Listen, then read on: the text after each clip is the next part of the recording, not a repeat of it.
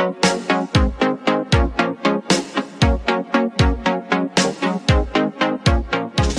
Ben ritrovati e connessi a un nuovo appuntamento con Connessioni quando le parole uniscono. Come sempre allarghiamo il nostro giro di contatti con chi ha il piacere di raccontarsi nella semplicità di una chiacchierata. L'ospite di questa puntata è un operatore turistico e blogger. Alla sua professione mescola la formazione letteraria e linguistica e viceversa, come emerge dal suo esordio alla narrativa che scopriremo nel corso della puntata. Ho il piacere di connettermi con Vito Carenza. Ciao Vito! Ciao Filippo, piacere di sentirti. Grazie per esserti connesso con noi. Iniziamo con un salto nella tua infanzia. Cinture ben allacciate per tuffarci in un breve viaggio nel tempo. Che bambino eri e cosa ti ha portato a diventare ciò che sei oggi? Che bambino ero? Eh, sono stato un bambino che ne ha combinate di tutti i colori. Capriccioso, monello. Infatti, infatti, sul mio corpo ci sono tutti i segni della mia infanzia. Eh, ho qualche piccolo ricamino qua e là con, uh, insomma ero un tipo abbastanza, abbastanza irrequieto, una vivacità sicuramente diversa rispetto a quella dei bambini di oggi. Uh-huh. Una, un bambino più o meno diciamo così, un, sono stato un bambino terribile, però nello stesso tempo, eh, come dire, anche buono. Quindi poi hai ripreso buono, le redini del buonismo. Sì. hai detto forse è meglio se cresco e faccio il bravo. Beh, sai, ho avuto una, un'educazione abbastanza, come, se vogliamo, anche rigida. Ecco. Mm-hmm. Un papà carabiniere, dunque ti lascio immaginare. Mm-hmm. Un'educazione che mi ha fatto comunque anche tanto bene. Tra le tue passioni del bambino c'è stato qualcosa che ti ha fatto un po' innamorare della tua professione? Ricordo tanti sogni piacevoli, quelli fatti, di quelli che naturalmente coltivavo da bambino. C'è stato un periodo in cui da grande avrei voluto fare il fotografo, il giornalista, ecco ricordo questi due. E così come mi sarebbe piaciuto anche suonare, imparare a suonare la chitarra, mi sarebbe piaciuto fare il musicista. Dunque questi sono stati sogni che mi hanno, dire, che mi hanno accompagnato da bambino e poi crescendo naturalmente eh, sono maturate altre cose, sono maturati altri interessi e il piacere per l'arte comunque è un qualcosa che sempre, mi sono sempre portato appresso. Infatti la mia scelta universitaria eh, come dire, si è si è indirizzata verso le materie, verso le materie umanistiche. umanistiche. Mi, sono, mi, sono, laureato in lingue perché immaginavo che magari attraverso la conoscenza delle lingue, anche, o meglio, nello studio delle lingue straniere ci vedevo anche di, qualcosa di, eh, di legato all'arte.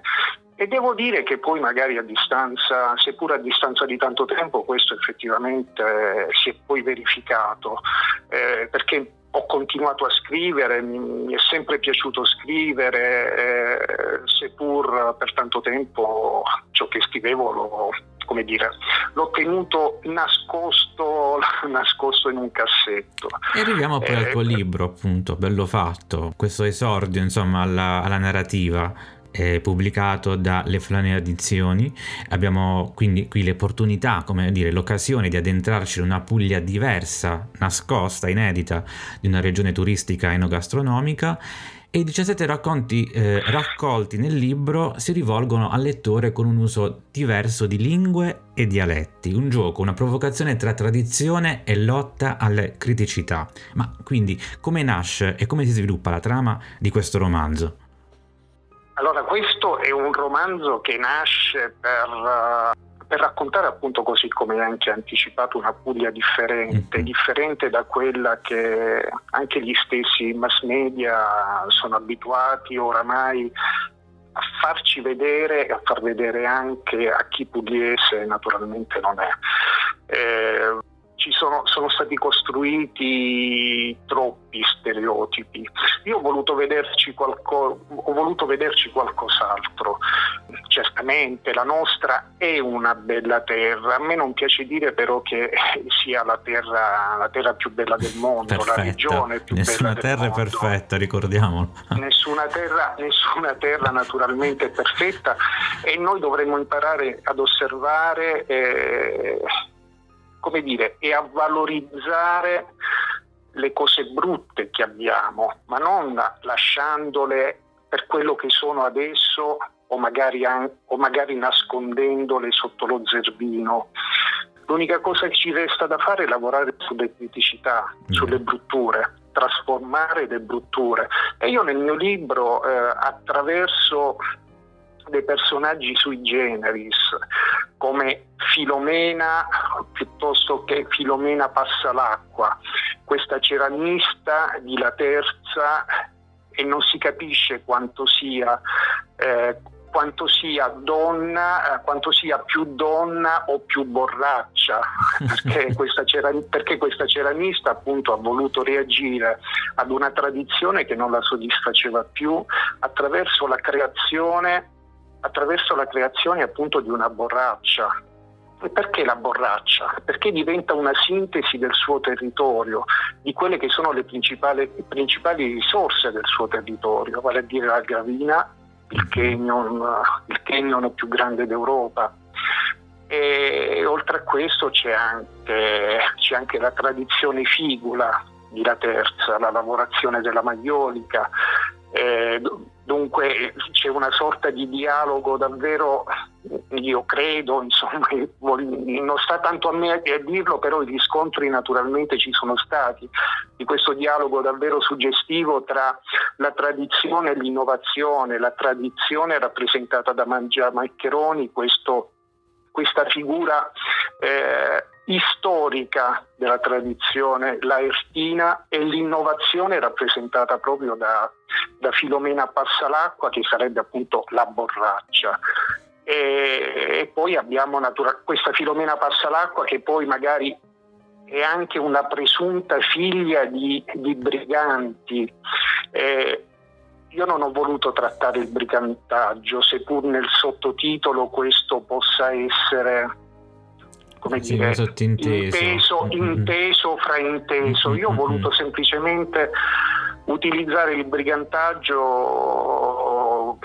come fenomeno eh, come fenomeno della seconda metà del quasi come terminologia diciamo certamente mm. per, come dire, per contestualizzare sì, sì. le cose del nostro tempo verso cui, dobbiamo, verso cui dobbiamo reagire magari anche come dei briganti dovremmo reagire come dei briganti per smuovere davvero le acque e per non accontentarci di quello che abbiamo, per avere di più, per pretendere di, per pretendere di più che poi alla fine si tratta di pretendere dei diritti.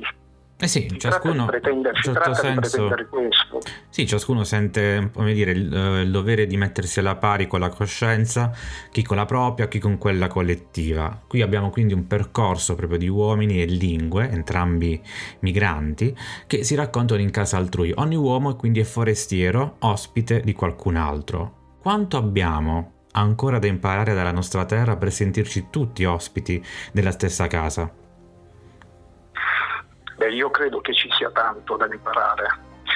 Eh, abbiamo tanto da imparare tanto, e magari anche, non so se tanto da imparare o se eh, tanto da ricordare, da perché ricordare. Noi, abbiamo de- noi, abbiamo fatto delle cose straordinarie. Nel libro io questo, alcuni esempi nel libro io di questo ho voluto parlarne, così come ho voluto parlare della straordinaria accoglienza della città di Brindisi, ma anche Bari è stata altrettanto in occasione eh, negli anni 90 quando ci sono stati gli arrivi, gli arrivi degli albanesi lungo la nostra, lungo la, lungo la nostra costa. Eh, altre cose straordinarie quindi questa grande accoglienza, eh, ricordiamo. Sto parlando esatto. certamente, mm-hmm. sì, sì, appunto, accoglienza, accoglienza vera, parole che dovremmo imparare anche, come dire, a saper utilizzare, anche quando ne, si parla di turismo, ospitalità, accoglienza, queste parole che poi hanno, eh, ecco, la parola ospitalità che porta alla generosità, per questo ho voluto eh, come dire, eh, riportare altri esempi nel, in bello fatto eh, e far vedere, per far vedere attraverso i personaggi quali sono le differenze tra l'essere ospite e l'essere cliente, naturalmente nell'ambito nell'ambito turistico. Vito, quali sono state per te ad oggi tra i diversi incontri, le persone, gli eventi, le tue migliori connessioni? Allora, guarda, nell'ultimo anno, nell'ultimo anno proprio in occasione delle presentazioni, delle presentazioni del libro, giusto per eh, citare una cronaca recentissima, mi fa molto piacere parlare di quello, dell'evento di, dell'evento di Monopoli presso la biblioteca Prospero Rendella, una biblioteca straordinaria. Eh, ecco, straordinaria proprio perché, scusami, scusa questa digressione, perché è stato un po', eh, mi ci sono trovato eh, in un luogo molto vicino, molto vicino al mio libro eh, perché, natural, perché ci sono naturalmente dei libri, ci sono gli strumenti musicali, perché c'è una sala adibita, eh, arredata con strumenti musicali dove si può andare a suonare. Luogo predisposto per la tua presentazione. Sì, sì, certamente. C'è stata, c'è stata, una...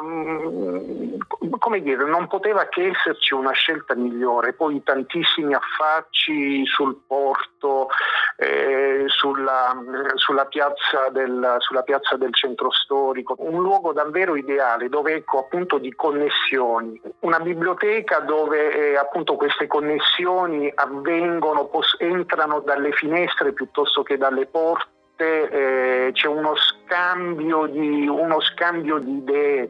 Eh, anche di bellezza del posto, immagino. Sì, sì, eh. assolutamente, assolutamente sì. E devo dire che poi tutto questo si è in un certo qual modo ha preso me così come ha coinvolto anche i partecipanti alla presentazione del libro. Siamo riusciti tutti quanti insieme a condividere, eh, a condividere ciò che i personaggi del libro quella sera ci hanno raccontato. C'è chi magari si è ritrovato eh, si è medesimato quelle, anche con, probabilmente sì, con quelle che sono ad esempio la storia dei personaggi.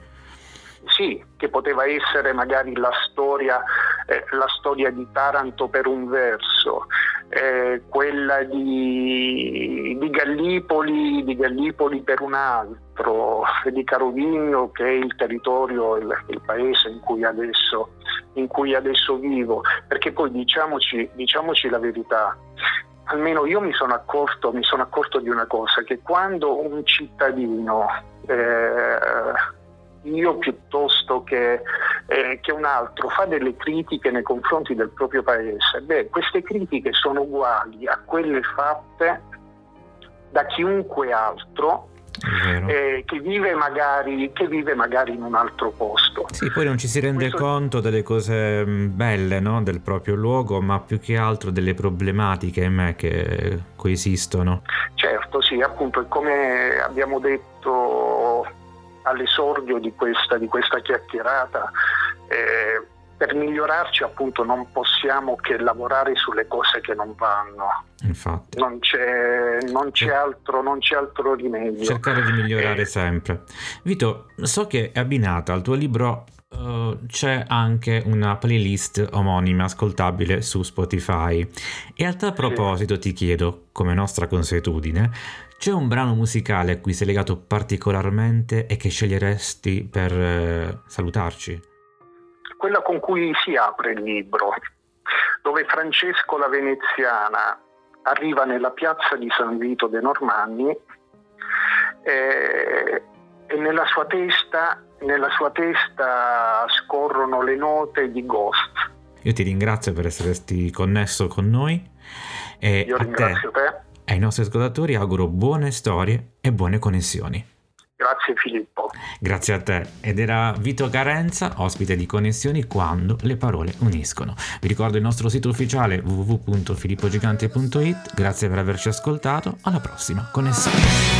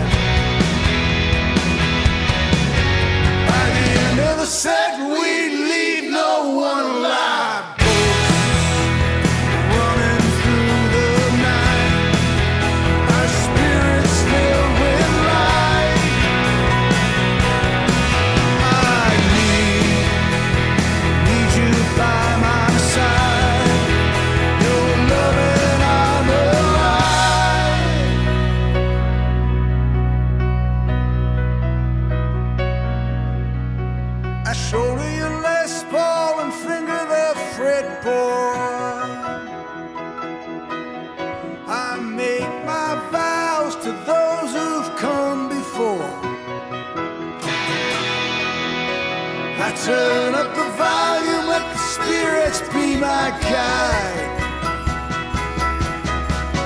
Meet you, brother